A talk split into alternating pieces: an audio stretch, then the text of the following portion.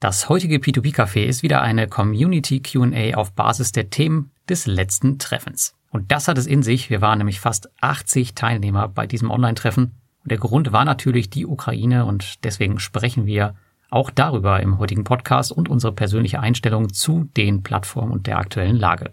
Ein weiterer Themenblock wird Bullride sein. Da hatten wir einen Special Guest während des Treffens. Das ist die E-Scooter-Plattform aus Norwegen und hier gab es einige kritische Fragen, die wir heute klären. Alle, die den Podcast auf YouTube hören, die können die Timestamps in den Show Notes zur Navigation nutzen. Und damit wünschen wir euch viel Spaß bei der heutigen QA.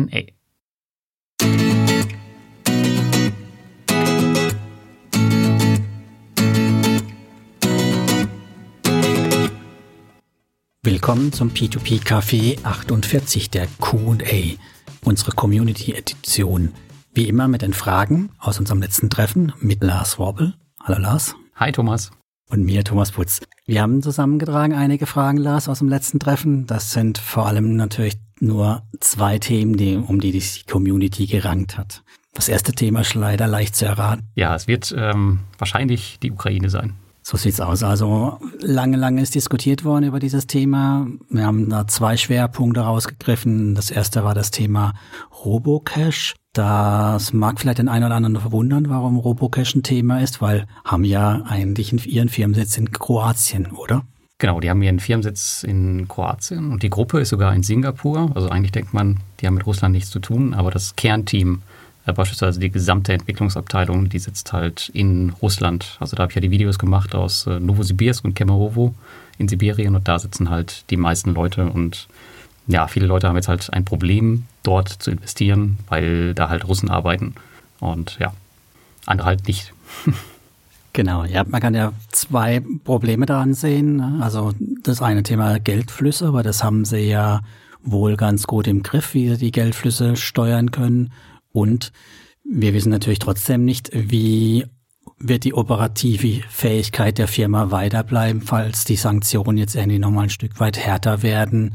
Können die auch wirklich weiterhin vor Ort dann so arbeiten? Wird denen der Strom abgestellt?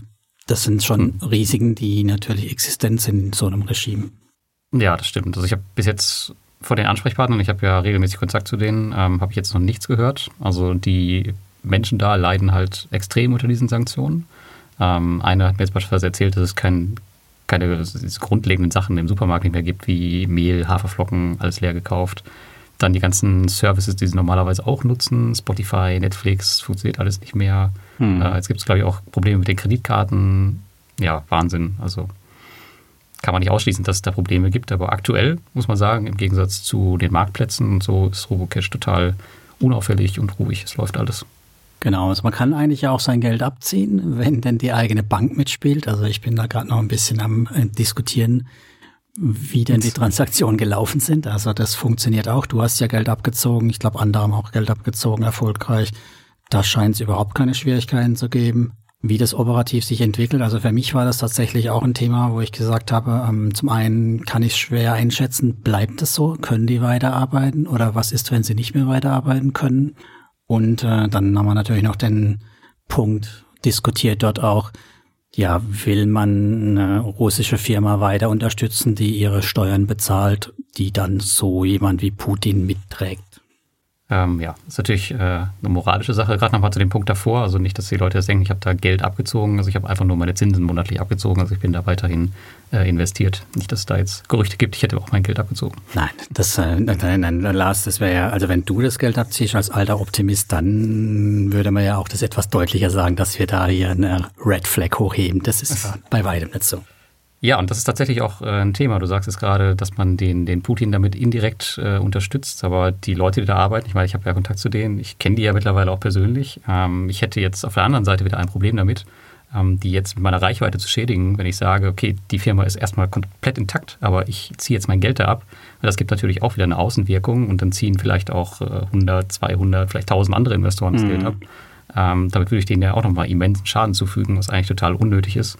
Und ähm, klar, ähm, indirekt unterstützt man wahrscheinlich das irgendwie, aber auf der anderen Seite unterstützt man auch vor allem die Menschen, die dort arbeiten.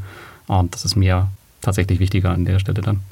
Genau, und ich denke, das muss auch jeder mit sich selbst ausmachen. Da werden wir auch keine Empfehlungen abgeben. Ich persönlich habe das mit mir ausgemacht und habe gesagt, ich werde auf bis auf weiteres mein Geld dann nicht größerem Umfang lassen, wie immer 100, 200 Euro dort übrig lassen, um zu sehen, wie sich das alles weiterentwickelt. Aber das Großteil ziehe ich ab, weil es ist ja auch nicht so, dass es nicht Alternativen gäbe. Genau, richtig. Es gibt äh, genug Alternativen. Kann man auf jeden Fall machen. Das Geld kann man da ja auch problemlos abziehen. Äh, von daher kann man das auf jeden Fall in Betracht ziehen. Und ähm, ja, ich bin mal gespannt, wie es jetzt weitergeht, ob das unauffällig bleibt. Die haben ja jetzt, also die hatten jetzt erstmal genug Zeit davor, sich darauf vorzubereiten. Die haben ja jetzt auch noch Handlungsmöglichkeiten. Und ähm, die hängen ja auch nicht vom Russland-Geschäft ab, muss man auch ganz klar sagen. Von daher glaube ich mal, dass das erstmal auch unauffällig bleiben wird. Ich weiß jetzt nicht, wann der Podcast äh, rauskommt, aber aktuell sieht es zumindest Stand heute aus. Was haben wir denn für Datum? Warte, 10.3.21 Uhr 30 nehmen wir auf. Also genau. alles, was jetzt äh, danach passiert, ist nicht mehr eingeflossen. Genau, da bin ich raus. Aber aktuell ist es tatsächlich ganz gut. So ist es. Ja. Gut, äh, schließen wir Robocash und das Thema damit, würde ich mal sagen, ab, oder? Ja. Genau, wir haben noch ein anderes Land, was, ähm, ja, wo viele denken, es wird in Mitleidenschaft gezogen, nicht nur militärisch, sondern auch was beispielsweise die ähm, Inflation angeht. Und da kam das Thema im Community-Treffen auf, ähm, wie wir das Risiko bei den baltischen Immobilien einschätzen, bei Estate Guru, ob das äh, da Probleme geben könnte, wenn jetzt vielleicht irgendwelche Materialien fehlen. Was denkst du? Ja, das war ganz interessant. Da hat Carsten aufgebracht. Den hatte man hier ja auch schon mal als Immobilienfachmann in einem ganz frühen P2P-Café. Und für ihn war die These, wenn wir so eine Inflation dort haben zwischen 10 und 12 Prozent, also ich habe mal geguckt gehabt, da ist ähm, tatsächlich so vertreten, dass der Durchschnitt vermutlich bei um die 10 Prozent mittlerweile liegt. Wir davon ausgehen müssen, dass sich Baumaterialien, zum Beispiel Heidelberg Zement hat auch Werke in Russland, die jetzt nichts mehr liefern werden, nicht billiger werden, sondern weiterhin steigen. Und dass halt doch einige vielleicht das Ganze im Baltikum jetzt nicht mehr als, ach, da kann man sich locker eine Immobilie kaufen, weil die ist ja sicher in alle Ewigkeit ähm, betrachten, sondern eher, hm, war es das mit der Ukraine oder geht es jetzt weiter, das Ganze? Also da, ist vielleicht auch nochmal Unsicherheit im Markt selbst dann dadurch was ja führen oder dazu führen kann, dass die Immobilienpreise selbst auch nicht gerade weiter steigen, sondern vielleicht stagnieren oder im schlimmsten Fall fallen die Preise. Mhm. Ja, und dann kann man sich natürlich ausmalen, wenn das wirklich passiert, das Szenario, dann haben diese Projektentwickler sicherlich ein Problem, weil die ja schon ziemlich gehebelt unterwegs sind. Und damit haben natürlich auch die Kredite ein Problem. Ein LTV von 75 Prozent ist ja schön und gut. Nur mit Gebühren und allem drum und dran bei fallenden Marktsituationen ist das der Puffer gleich weg. Wobei dieses Problem aktuell wahrscheinlich noch niemand auf dem Schirm hat, ähm, weil ich habe auch bei Esseco mal das äh, diesbezüglich nach, nachgefragt und mhm. die haben eigentlich keine Probleme, dass jetzt Leute irgendwie abziehen deswegen oder dem Baltikum nicht mehr trauen. Also meine persönliche Glaskugel sagt ja auch, da ist alles safe. Also da passiert nichts im Baltikum dein Wort in Gottes Ohren, Lars. Hoffen wir doch ja. einfach, dass so bleibt. Allein schon wegen den ganzen Kollateralschäden, wie wir gesehen haben, ja. Nee, aber was ich schon einen Eindruck hatte, ist tatsächlich, dass die Zinsen nicht weiter gebrökelt sind. Also ich kann mich erinnern, dass ich wieder neun, acht, sogar zehn Prozent da gesehen habe und nicht mehr siebeneinhalb Prozent oder sowas. Hm, was natürlich schon dafür spricht, dass einige vielleicht größere Investoren auch die Plattform verlassen und dass sie das dann äh, kompensieren müssen mit höheren Zinsen. Ja, vielleicht sowas oder vielleicht ja einfach auch nur Zufall. Nur ich finde, das ist jetzt nicht eine, eine, Argumentationskette, die man komplett von der Hand weisen kann. Also gerade die Inflationsthematik und dass eben das Bauen dann da auch teurer wird, das ist schon ein Risiko. Trotz allem ziehe ich daraus keine Konsequenz. Ich ziehe weder ab, noch baue ich groß auf, also ein bisschen was, ne, so ab und an mal ein 50er dazu oder so. Aber das Portfolio ist ja schon groß und darf gerne weiter wachsen. Du kannst natürlich auch ähm, seit gestern, glaube ich, in ein Schweizer Nachrangdarlehen auf Reinvest24 investieren zu 15 plus 2 Prozent. Also das äh, ist natürlich auch nett. In Nachrangdarlehen? Mhm. Ja. Ja, heute was äh, kam tatsächlich ein neuer Kredit bei Estate Guru mit 10,5 Prozent für eine deutsche Denkmalimmobilie Erstrang. Mhm. Oh. In Sachsen. Kann man mal mitnehmen. Kann man, muss man aber nicht. Nee, aber ja, mein Gott. Ich meine, dass sie zurückholen können, das äh, wissen wir jetzt. Wenn es schief geht, ja. dann machen die das schon. Ich habe auch noch gar nicht mitbekommen, das wäre nochmal ein interessantes Thema, weil das müssen wir verlagern, weil ich weiß es nicht, ob denn schon deutsche Projekte zurückgeholt werden mussten. Also, das wäre nochmal spannend rauszufinden. Ich muss zugeben, ich habe schon lange nicht mehr in mein Esteco-Portfolio reingeschaut im Detail. Ähm, ich habe ja einige deutsche Projekte. Mal gucken, ob da schon eins ausgefallen mhm. ist. Muss ich mal fürs nächste Mal nachschlagen. Das machen wir mal. Genau. Aber dann sind wir natürlich wieder in der Ukraine gelandet, ganz schnell. Ne? Und zwar unser, ja, was heißt Sorgenkind, ein Stück weit ja schon. Wir ja schon auch früher immer bemerkt haben, Peerberry hat natürlich einen sehr großen Geschäftsanteil in Russland und der Ukraine. Und da stellt sich natürlich die berechtigte Frage, wird das die Aventus Group überleben? Ja, also Robocash hatten wir ja eben. Das war ja erst so das Sorgenkind, weil alle dachten, oh, da gibt's Probleme, weil viele Mitarbeiter in Russland sitzen. Und jetzt kommen sie alle wieder zurück und das ist das neue Sorgenkind, das Peerberry. Und die hat's richtig erwischt, weil ich glaube, ich weiß nicht genau prozentual, wie viel es ist, aber es ist, glaube ich, schon so, die Hälfte des gesamten Geschäfts ist halt in Russland und der, und der Ukraine. Und das hat sie natürlich richtig erwischt. Erst haben sie gesagt, das können sie als der Einmarsch angefangen hat, haben sie, glaube ich, gesagt, das können sie problemlos alles zurückzahlen. Aber da ging es halt mit den Sanktionen los und dann war halt ihr Russland-Portfolio sozusagen komplett geblockt. Dann haben wir den Verfall des Rubels gehabt. Äh, Ukraine können sie auch nicht viel machen, da ist halt Krieg. Das Portfolio ist auch mehr oder weniger geblockt. Und jetzt können sie halt ihre Buyback-Versprechen nicht mehr halten. Und da gab es jetzt, mhm. ich glaube, gestern einen sehr emotionalen Brief von dem CEO der Aventus-Gruppe. Und ja, der hat halt recht ehrlich, fand ich, gesagt, hey Leute, es klappt halt aktuell nicht.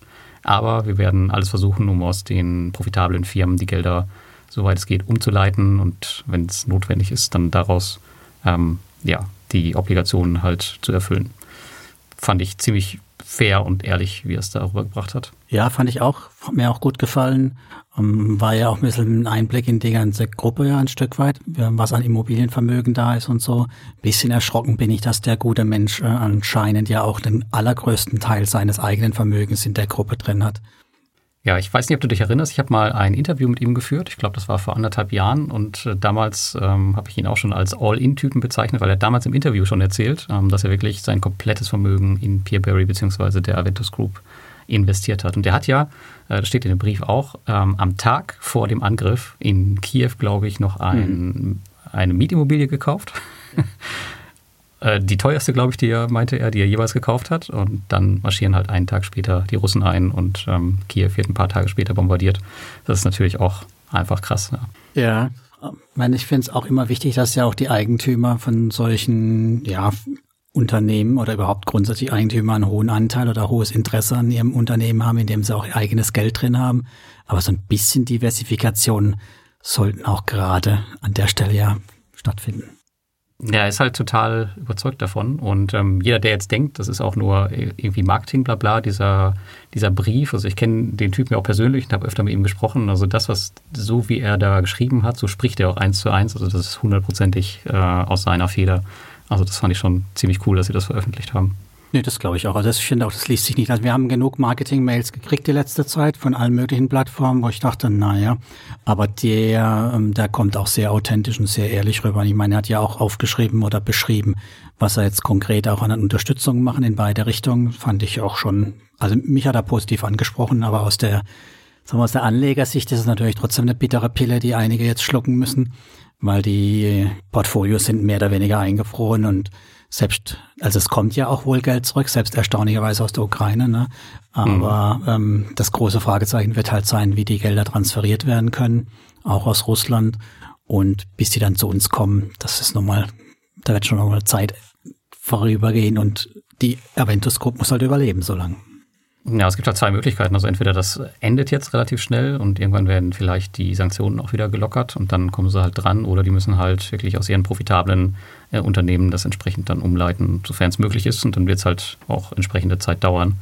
Ähm, was ich ein bisschen schade fand, wenn man sich die Kommentare unter dem Artikel durchliest und auch so die Kommentare, die man äh, im Web ansonsten von den Investoren liest, dass da so ein krasses Unverständnis da ist, dass die alle darauf pochen, ey, ihr habt hier die Buyback-Garantie gegeben, ihr müsst das zahlen und das hättet ihr alle schon vorher wissen müssen. Das finde ich zum Teil echt äh, fragwürdig und unfair, weil es ist nun mal ein Krieg, den kann man nicht vorhersehen. Und außerdem auf der anderen Seite, wenn man denen das vorwirft, dann hätte man es ja auch als Investor vorher besser wissen müssen und hätte ja schon früher die Entscheidung treffen können, da nicht zu investieren. Wenn man es weiß, warum muss man dann in der Ukraine investieren? Aber die jetzt deswegen anzuklagen, ich glaube glaub mal, die tun der Situation ihr Bestes und ähm, werden das Unternehmen jetzt nicht mutwillig vor die Wand fahren. Ja, aber da muss man, glaube ich, auch so ein bisschen, weiß ich nicht, Feingefühl auch als Investor mitbringen. Und, oder halt gar nicht investieren. Aber ich glaube, Lars, das sind nicht äh, Investoren, die unser Café hören, weil alle, die bei uns zugehört haben, die wissen, dass Buyback-Garantie nur ein Versprechen ist, im Good-Case-Fall, dass man diversifiziert ordentlich und eben keine 80 Prozent oder sowas in einem Land dann ablegt in einem, so einem Portfolio. Also, dass es einfach ein Risikoinvest ist, was wir hier tätigen. P2P ist, ich sag's gerne, kein Tagesgeld, lieber Felix. Ja, ganz genau, so ist es. Und ähm, leider bei Peerberry ist das, also aus unserer Community ist das hoffentlich niemand, bin ich mir ziemlich sicher. Ähm, aber bei Peerberry ist das nicht der erste Fall. Also bei Twino haben wir das Gleiche. Ähm, die haben ja also auch das gleiche Problem, dass sie sagen, okay, wir zahlen die Zinsen aus unserer eigenen Tasche, aber wir können die, ähm, die Kredite nicht abzahlen. Und da gibt es die gleichen Kommentare in diese Richtung, aber wir hatten es auch schon vorher. Bei Mintos, egal was Mintos für ein Problem hat, es wird eigentlich immer gesagt, ihr seid schuld, ihr hättet es vorher besser machen müssen. Warum habt ihr das nicht alles schon gewusst?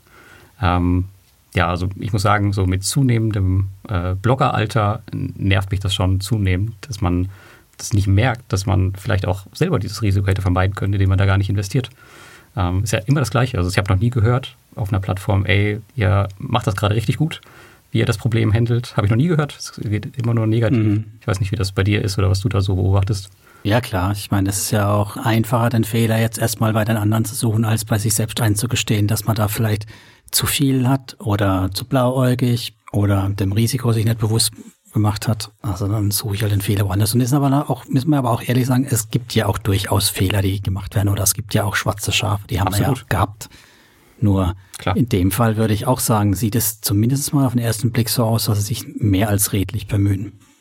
Ja, ich denke auch. Und ähm, also wenn die das schaffen, sowohl Twino als auch Peerberry, dann werden die auch am Ende als Gewinner dastehen. Und deswegen denke ich auch, werden die alles versuchen, um das halt äh, umzudrehen. Aber bei denen ist es ja anders als bei Mintos. Mintos kann ja sagen, gut, uns ist das relativ egal, das sind halt externe Kreditgeber. Aber bei Twino und Peerberry, ist ja die Unternehmensgruppe, also das ist ja deren Name hinter.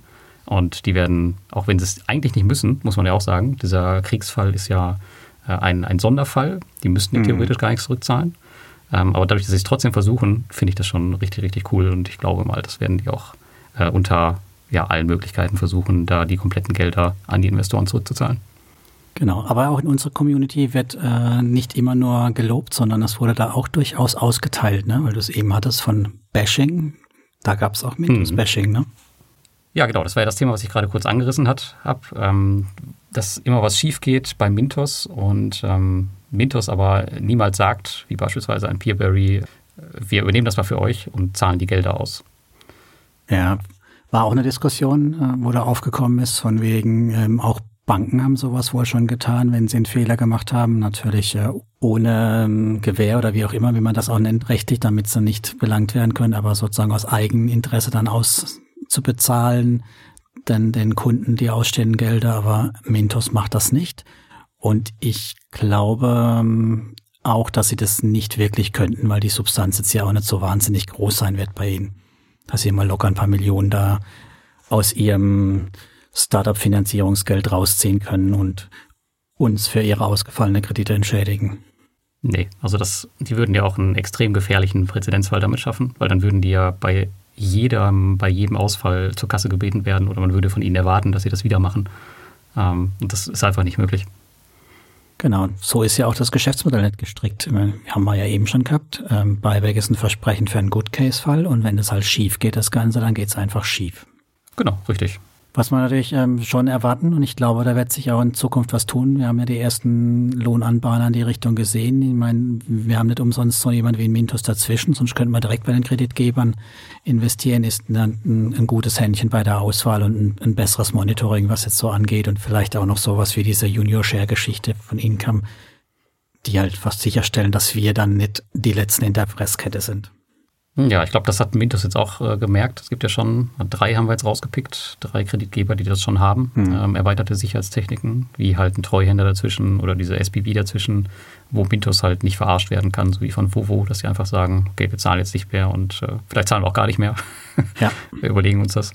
Äh, das geht natürlich nicht und ich glaube, das hat Mintos gemerkt und die werden jetzt auch alle neuen Kreditgeber, die auf die Plattform kommen, werden sie zumindest versuchen, in so ein Konzept zu pressen. Und die, die schon da sind, werden sie wahrscheinlich versuchen, irgendwann umzubauen.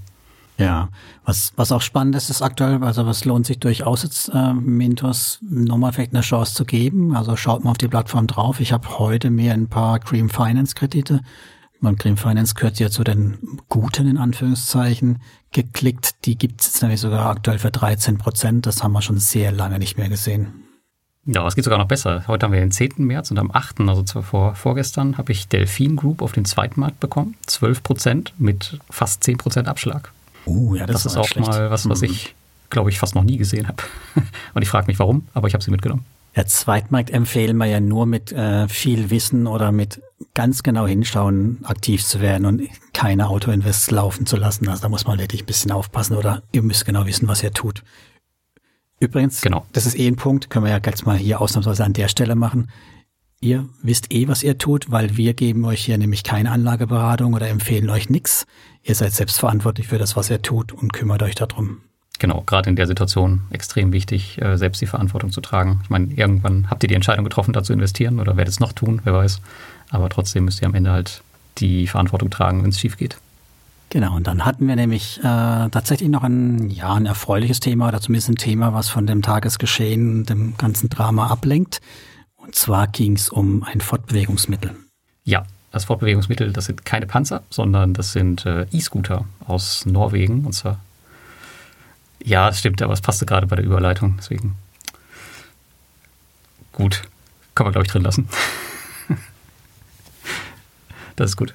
Ähm, genau, bei Bullride ähm, habe ich ja schon mal auf meinem Blog vorgestellt, geht es ja darum, dass man E-Scooter kauft, die dann verliehen werden an Verleihunternehmen und äh, man bekommt dann halt sein Revenue Share davon ab. Ähm, das Coole daran ist, dass der Scooter halt komplett einem selbst gehört und man halt nicht dieses, dieses Forderungsrecht hat, äh, was man bei den P2P-Krediten hat. Und mhm. in dem Community-Meeting war halt der CEO, nee, der Co-Founder von, von Bullride da und hat halt fast zwei Stunden äh, Fragen einfach aus dem Ärmel beantwortet. Also fand ich ziemlich, ziemlich cool. Mhm. Ähm, hat auch erzählt, was, was blöd lief, ähm, hat auch erzählt, was die Chancen sind. Fand ich super interessant. Ähm, ich glaube, einige wurden da überzeugt. Ich war es ja eh schon vorher und bleibe auch investiert. Und jetzt startet die Saison am 17.03. Da bin ich mal gespannt, wenn die ersten Einnahmen fließen, wie es dann rund geht in der Community. In beide Richtungen, wer weiß. Ein paar Fragen haben wir ja mitgenommen jetzt. Gehen wir es mal noch durch, das Ganze. Am Schluss kann ich dann nochmal mein Fazit dazu gern geben, aber. Oh, da bin ich gespannt. Was, was mir noch äh, wichtig war, das war mir nicht ganz klar am Anfang, ist, dass es ja eigentlich gar nicht darum geht, einen Roller zu kaufen. Wenn man so genau hinguckt, kauft man nur den Anteil an einer Rollerflotte. Im Prinzip ist das mit dem Roller nur die Gamification aus meiner Sicht. Also Faktisch kauft man zwar in Rollereinheiten sich den Anteil, also man hat einen Roller, aber partizipieren tut man am ganzen Pool und nicht nur an seinem eigenen Roller. Das heißt, ihr kriegt dann die äh, Umsätze oder die, äh, den, nicht den Umsatz, sondern den Gewinn aus dem Rollerpool und nicht von eurem eigenen Roller. Oder Lars? Ja, man könnte es äh, vielleicht so bildlich machen. Also man kauft sich einen Roller und steuert diesen der Flotte bei und die ganzen Gelder, die alle Roller erfahren, kommen in einen großen Topf und das wird dann halt ausgeschüttet anteilig. Also jeder bekommt den gleichen Anteil und sollte ein Roller kaputt gehen, das ist das Sicherheitskonzept, was dahinter steht, dann bekommst du halt weiter deinen Anteil, auch wenn dein Roller jetzt beispielsweise nicht mehr in der Flotte mitfährt. Und das halt ja für geplant drei Jahre. Hm. Eigentlich hätte man es mit den Rollern auch sein lassen können und nur Anteile verkaufen. Ne? Na, das geht nicht ähm, aus regulatorischen Gründen, weil man dafür ja irgendeine spezielle Lizenz braucht in Norwegen als Finanzinstitut. Kapitalgesellschaft. Und deswegen mhm. Genau, deswegen reden die da auch nicht von Investoren, sondern von Käufern. Also du bist halt ein Käufer eines kompletten Rollers, den du halt zur Verfügung stellst. Also die können keine, keine Anteile daran verkaufen. Noch nicht. Was dann ja gleich eine schöne Überleitung zur nächsten Thematik war, was diskutiert wurde, ist natürlich die Steuer. Das ist dann nämlich auch ein ganz anderes Konstrukt wie bei unseren normalen Kapitaleinnahmen. Genau, das sind äh, keine Kapitalerträge in dem Sinne, sondern halt Einnahmen aus Vermietung, wenn man so will. Und da gibt es halt ähm, viele Gestaltungsmöglichkeiten. Also man versteuert die mit seinem persönlichen Steuersatz, aber es bietet auch die, sich die Möglichkeit, die über die Firma versteuern zu lassen. Und ähm, die Roller quasi ins Firmenvermögen zu übernehmen. Da bin ich gerade mit meinem Steuerberater dran, das zu machen. Das wäre wahrscheinlich das günstigste, weil man kann diese Roller nämlich über die drei Jahre halt auch abschreiben. Man hat alle Mittel dafür. Man kriegt, ähm, hat der Heiko gesagt, am Ende auch so eine Abschreibungsbescheinigung, dass sie wirklich abgeschrieben sind. Man hat halt die Rechnung vom Kauf. Ähm, die haben eine Nutzungsdauer von drei Jahren und das könnte interessant werden. Kann man übrigens, glaube ich, auch privat machen. Weil nämlich eine drei Jahre normal nicht die übliche Abschreiberdauer sind, sondern ich meine fünf oder sieben Jahren ne, braucht man dann diese Abschreibungs... Sieben. Mhm. Das sieben, genau. Und dann braucht man nämlich am Schluss diese Verwertungs- oder ähm, dass es halt abgeschrieben werden muss. Also es ist, ist steuerlich nicht ganz einfach und ich glaube, es wird sich auch nur lohnen, wenn ihr das Ganze abschreiben könnt. Ohne die Abschreibegeschichte bin ich mir nicht sicher, ob sich das dann wirklich groß rechnet. Würde ich so nicht sagen, weil ähm, aufgrund dessen, dass es ja diesen Pool gibt. Ähm, das heißt, du hast ja erst Einnahmen dann, wenn du es dir wirklich auszahlen lässt, wenn du auf den Knopf drückst und sagst, okay, ich möchte es ausgezahlt haben. Das war ja auch einer der Vorteile, des, was der Heiko abends genannt hatte, mhm. ähm, dass du halt nicht die ganze Zeit steuerpflichtig bist. Das ähm, ist natürlich was, was man mit einrechnen muss und was durchaus die Rendite dann nochmal ein Stückchen nach oben treiben kann. Du kannst dieses Geld, was dort liegt, theoretisch dann sofort wieder in neue Roller investieren ohne dass es auch nur ein einziges Mal auf deinem Konto angekommen ist und ohne dass es dann einmal durch Steuer gezogen wurde. Also das ist halt ein Ansatz, der ähnlich ist wie bei dem bei der alternativen Besteuerung oder diesem Zuflussprinzip, was natürlich nochmal ein paar Vorteile mit sich bringt. Aber bevor jetzt jemand denkt, das ist alles super toll steuerlich, redet mit eurem Steuerberater, weil wir machen garantiert Unbedingt. keinerlei Steuerberatung hier, nur damit es klar ist. Was machen wir überhaupt? Keine Anlageberatung, keine Steuerberatung. Na, wir reden drüber, wieso das Ganze hier profitabel sein soll, Lars. Mein lieber Lars, warum ja. soll das bitte profitabler sein als hier Bolt oder wie auch immer die ganzen da draußen heißen? Ja, ähm, das Konzept von Bullride, so wie ich es verstanden habe, ist halt, dass man mehr auf kleinere Städte aus ist. Ähm, kleine Städte, wo das Einkommen aber sehr, sehr hoch ist. Ich glaube, Heiko hatte gesagt, zwischen 10 und 100.000 Einwohner und der Einkommensschnitt muss halt relativ hoch sein. Das heißt, die ähm, es müssen beispielsweise Universitätsstädte sein oder Gegenden mit recht reichen Wohngebieten.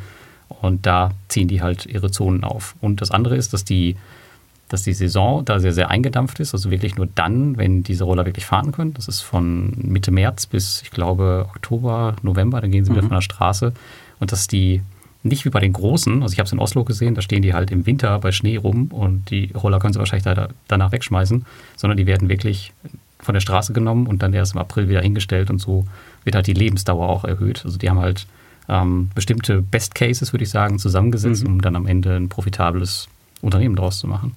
Mich hat vor allem seine Erklärung, wie die Effizienzsteigerung bei Ihnen betrieben wird, ja positiv überrascht. Was heißt überrascht ist ja, der, der hätte gute Hebel in Samen, also dass Sie die Leute, die die Rolle einsammeln und verteilen und warten, eben im anderen Modell bezahlen, als es die üblichen Anbieter machen. Also sie bezahlen sehr viel effizienzgetriebener, dass die auch ein Interesse dran haben, die Dinge einzusammeln und an den Plätzen wieder rauszukegeln, wo sie auch benutzt werden. Also die partizipieren im Prinzip am Umsatz ein Stück weit mit. Das hat mich überzeugt und da kann ich mir auch durchaus vorstellen, dass man mit Technologie, also mit hier ordentlichem ja, Daten erfassen, auswerten, rausfinden, wo welche Tätigkeiten oder wo welche Roller gebraucht werden, wo am meisten Strecke gefahren wird, ne, also am meisten Umsatz generiert wird, durchaus auch das optimieren kann, das Ganze, statt einfach streuen über das ganze Viertel und hoffen, dass ja, die genau. genutzt werden. Ne? Ja, die haben halt sich genau angeschaut, warum die Großen nicht funktionieren, beziehungsweise was die für Probleme hatten, haben. Funktionieren tun sie ja schon mit entsprechendem Kapital und haben das dann halt versucht, in ein ähm, ja, profitables Konzept zu gießen, ohne viel Konkurrenz. Und deswegen gehen sie halt den Großen auch komplett aus dem Weg. Ja, ja, und auch so Kleinigkeiten wie einfach, dass man böse Gebiete wie Flüsse unser berühmtes Flussbeispiel, die Rollern reinschmeißen, dort halt in den, keine Ahnung, Fjord oder ins Meer werfen. Das kann man durchaus mit Maskierungen von diesen Ecken halt umgehen. Dann ist halt 150 Meter, 200 Meter vom Fluss oder Strand ist halt das Ding steht halt einfach. Das fährt dann nicht mehr weiter und dann trag mal dieses, wie viel Kilo waren es? 35 Kilo? Mhm, 35, ja. Um, so wohl sehr unhandliche 35 Kilo, die trägt man dann halt nicht unbedingt jetzt allein äh, 150 Meter, um es ins Wasser zu schmeißen. Nee, eben. Aber wie wir gelernt haben, das Meer ist ja wirklich das Problem. Aber wenn die in den Fluss geschmissen werden, dann ist das ja gar nicht so schlimm. Da muss halt nur jemand tauchen gehen und die Dinger wieder rausholen. Ja. ja. nur beim Meer ist es schlimm wegen dem Salzwasser. Genau, und ähm, Diebstahl-Tracking haben sie auch ein gutes drin, wollen uns nicht genau verraten, wie das funktioniert, weil das so innovativ ist oder so toll ist, dass es die Konkurrenz oder die Diebe vermutlich auch nicht lernen sollen. Aber das glauben wir jetzt ihm einfach mal, dass es super trackt. Ja, hast du übrigens mitbekommen, wie viel ähm, das ähm, Rausholen aus dem Fluss gekostet hat? Nee, das habe ich nicht mitbekommen.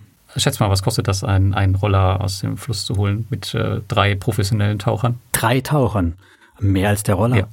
Äh, nee, es hat äh, 400 Euro tatsächlich gekostet, Wirklich? die dem ähm, Herren, der es ins Wasser geworfen hat, dann wohl auch in Rechnung gestellt wurden und der Roller hat danach sogar noch funktioniert.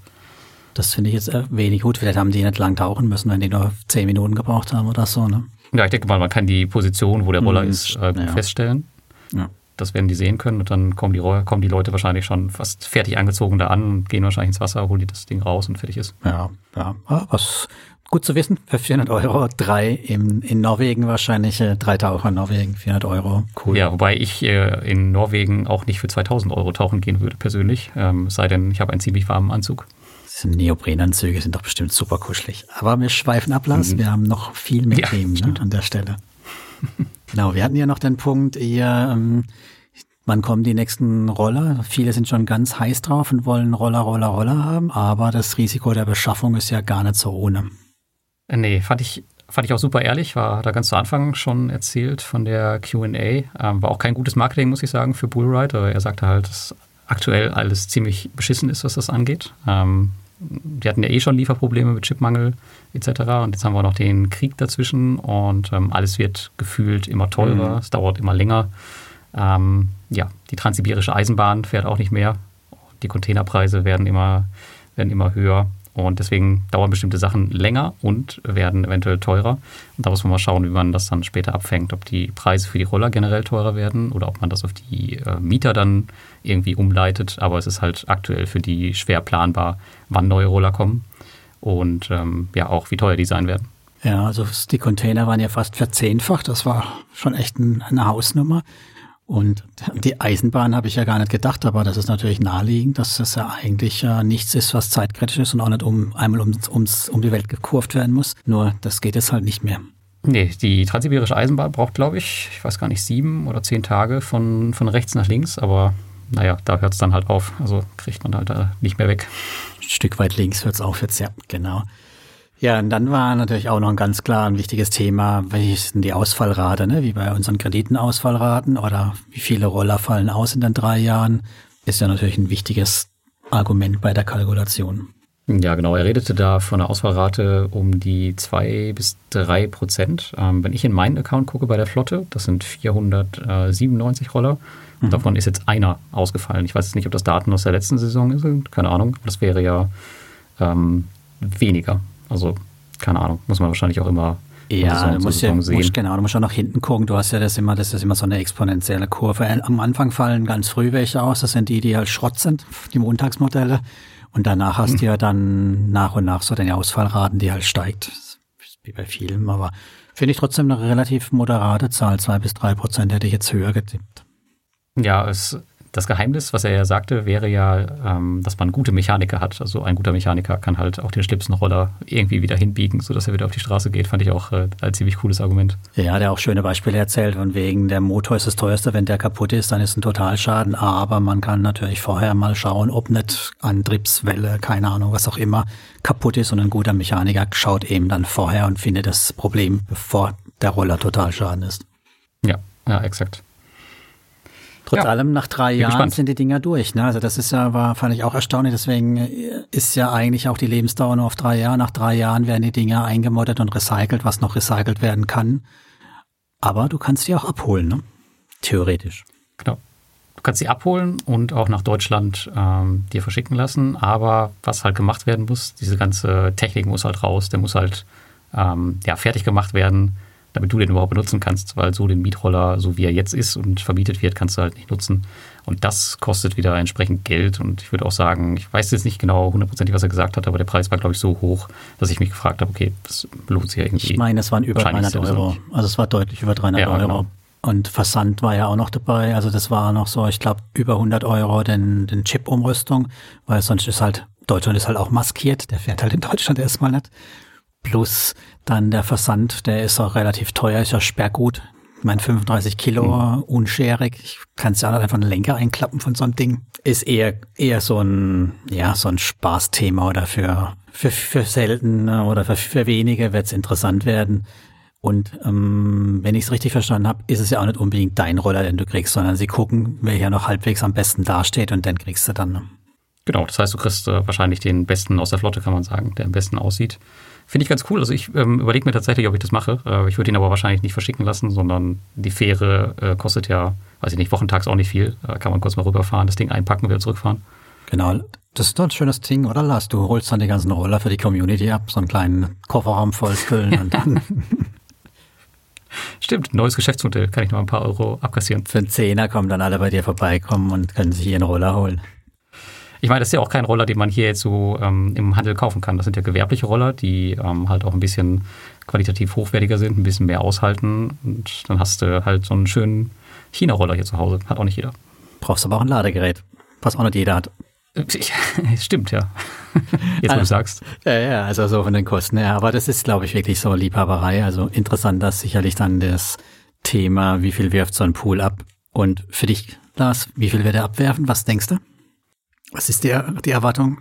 Also oh, die historische Erwartungen sind aktuell nach einem Jahr äh, 950 Euro, glaube ich. Das heißt also, man hätte einen Roller, der 1000 Euro kostet, nach einem Jahr circa raus. Aber es kommt natürlich auch darauf an, wie die Saison läuft, wie gut die Roller gefahren werden. Mhm. Ähm, kann man jetzt so nicht sagen. Aber auf jeden Fall sollte das am Ende deutlich, deutlich im Plus rauskommen. Und die kann man dann halt wieder umsetzen in neue Roller nach drei Jahren. Das ist der Plan. Das heißt für dich, Lars, jetzt dann All-In, wie viele Roller nächstes Mal? 10, 100? Ich habe ja jetzt zwei gekauft, um das erstmal anzutesten. Ähm, ich habe mir jetzt überlegt, wenn das gut läuft, also ich warte jetzt erstmal, beim nächsten Order werde ich wahrscheinlich nichts kaufen. Ich überlege mir, ich schaue mir das erstmal an, wie das läuft und dann werde ich dann vielleicht bei jedem Order mal einen dazu kaufen oder so. Ähm, das sollte sich ja auch dann irgendwann sehr wahrscheinlich selbst tragen, die neuen Käufe. Je nachdem, wie viel Roller man hat und wie lange man die laufen lässt zwischen den Orders. Okay. Ja, und Thomas, was meinst du? Ist das äh, auch was für dich? Wirst du dir auch nochmal äh, einen Roller zulegen oder sagst du, ah nee, ich bleibe lieber bei meinen windigen P2P-Krediten aus äh, Hinterasien? Naja, also sagen wir mal so, so windig, wie ich das am Anfang äh, mir vorgestellt habe, ist es tatsächlich gar nicht. Das liegt natürlich auch ein großes Stück am Heiko, der wirklich sehr authentisch begeistert und mit Feuer und Flamme dabei darüber kam, aber auch ehrlich und nicht als Marketingmensch aufgetreten ist. Sowas mag ich, damit kriegt er mich, ganz klar. Was ich viel mehr gern gehabt hätte, wäre ein paar Shares von seiner Bude. Also das wäre, das wäre, fände ich noch interessanter. Also die in, in, in das Unternehmen selbst zu investieren, natürlich auch nur mit kleinem Geld. Mit dem Roller-Thematik, ich bin mir noch nicht so ganz sicher. Wenn, dann fände ich es auch interessant mit dem Abschreibungsthema. Nur will ich mir das ans Bein binden, irgendwie für 1000, 2000 Euro, hier dann schon wieder Vermögenswerte abschreiben und mit dem Finanzamt dann vielleicht doch rummachen, weil ich leiste mir tatsächlich keinen Steuerberater für die paar Euro, die ich nebenbei verdiene. Das ist noch ein bisschen, was ich mit mir einig werden muss. Aber sagen wir mal, was, was mich, also wie gesagt, das Ganze, ich fand es positiv, die Presse, was mich ein bisschen nicht ganz zufriedengestellt hat, war, warum er das tut über die Community, warum das nicht über Investi äh, institutionelle Anleger machen. Also dieses, ja, ich möchte der Community gerne was zurückgeben und äh, so ein bisschen altruistisch, das mm, habe ich ihm nicht ganz abgekauft, muss ich ehrlich sagen. Da war ich nicht so ganz, äh, da sagen wir, ich bin ja kein Kommunist, ne? Oder kein Sozialist, der ist ja Unternehmer. Also, hm. Aber so grundsätzlich finde ich es tatsächlich nicht uninteressant, das Ganze. Ja, so ein typisches äh, Juicy Fields Argument, ne, hast du recht. Ähm, ja, auf der anderen Seite war das natürlich äh, ein einfacher Zugang für ihn. Ähm, und er kriegt natürlich was, was man von Institutionellen vielleicht nicht so schnell bekommt. Er kriegt Unmengen an Feedback und dafür hat er sich ja am Ende auch nochmal bedankt. Ähm, ja. Das funktioniert halt nur über eine große Community. Das könnte durchaus ein Grund für ihn sein, ähm, weil die stehen ja auch noch am Anfang und zu den vielen Dingen vielleicht auch nicht so gut, was er ja auch selber zugegeben hat. Was er natürlich auch nicht braucht bei uns, ist ja sowas wie ein vernünftiges Pitch-Deck oder ja auch seine Geschäftsberichte. Also er muss ja gar nicht so weit aus der Deckung gehen und vielleicht damit einen Konkurrenten aufwecken. Also er kann damit vielleicht auch ein Stück weit mehr unter Radar bleiben damit. Ja, richtig. Also es geht ja sehr viel über persönlichen Kontakt. Er hatte ja auch erzählt, dass er mit sehr vielen Investoren eins zu eins gesprochen hat aus der Community. Aber er hat auch einige größere Investoren. Ähm, hat er von einem Krypto-Investor gesprochen, der, mhm. äh, glaube ich, 100 Roller beim nächsten Mal reserviert bekommt direkt. Ähm, also es gibt schon Leute, die da extrem viel Geld reinstecken, scheinbar. Ja, ja, das ja, es klingt ja auch immer verlockend, ne, solche Private Equity Geschichten zu machen und dann hat ja auch seinen Reiz. Ich meine, es ist auch was Haptisches. Ne? Ich habe meinen Roller dort fahren. Ich finde das, was ich eben schon erwähnt habe, das Gamification ist auch nicht uninteressant. Ich habe dann was, wo ich mich einloggen kann, kann zugucken, wie das wächst, wie es weitergeht. hat schon seinen Reiz. Also so eine kleine Position könnte ich mir durchaus vorstellen. Jetzt all in sicher nicht. Das allerwichtigste Argument, und deswegen wirst du es mit Sicherheit auf jeden Fall machen, das ist, weil du Cashback bekommst über die Kreditkarte. Oh verdammt, echt? Meine CTC-Karte kann ich einsetzen? Ja, du kannst über Kreditkarte bezahlen. Und das ist, äh, das also ein, ein Roller bei mir waren halt 1000 Euro und ich habe da halt nur 900 dafür äh, bezahlt. Das hättest du jetzt nicht sagen sollen, Lars. Also 900, äh, ähm, also ich habe 10, keine 10% yeah. auf einen Roller bekommen, sondern halt äh, 100 Euro Rabatt auf zwei. Ah ja. Ja, da muss, nein, mal ernsthaft, also natürlich sollte das Cashback niemand hier motivieren, jetzt Roller zu kaufen. Also dann könnt ihr auch irgendwie, keine Ahnung, euch fünf Waschmaschinen in den Keller stellen, dann kriegt ihr auch Cashback. Nee, aber es ist äh, eine Möglichkeit, genau den Einkaufspreis zu senken. Und was die Abschreibung angeht, ähm, es zwingt dich ja keiner, die Abschreibung zu machen. Also du kannst dem deutschen Staat auch einfach das Geld schenken. Genau, gute Idee. Und dann würde ich sagen, in diesem Sinne, Lars, oder sind wir durch mit dem Thema? Wir sind durch und ähm, ich würde sagen, wir hören uns beim nächsten äh, Community-Treffen. Wenn ihr da Interesse dran habt, dann schaut einfach in die Telegram-News rein, die wir in den Shownotes verlinken und da ähm, steht dann der nächste Termin drin. Ansonsten empfehlt ihr uns natürlich brav weiter. Ihr denkt noch dran, die Apple-Bewertung oder Spotify-Bewertung zu machen, auch wenn es nichts zu gewinnen gibt dieses Mal. Und Ach, verdammt, kein Roller. Schreibt den Kommentar beim Lars in YouTube rein, freue ich mich auch drüber. Jo, das wäre super. Dann bis zum nächsten Mal. Bis zum nächsten Mal. Ciao, ciao. Ciao, ciao.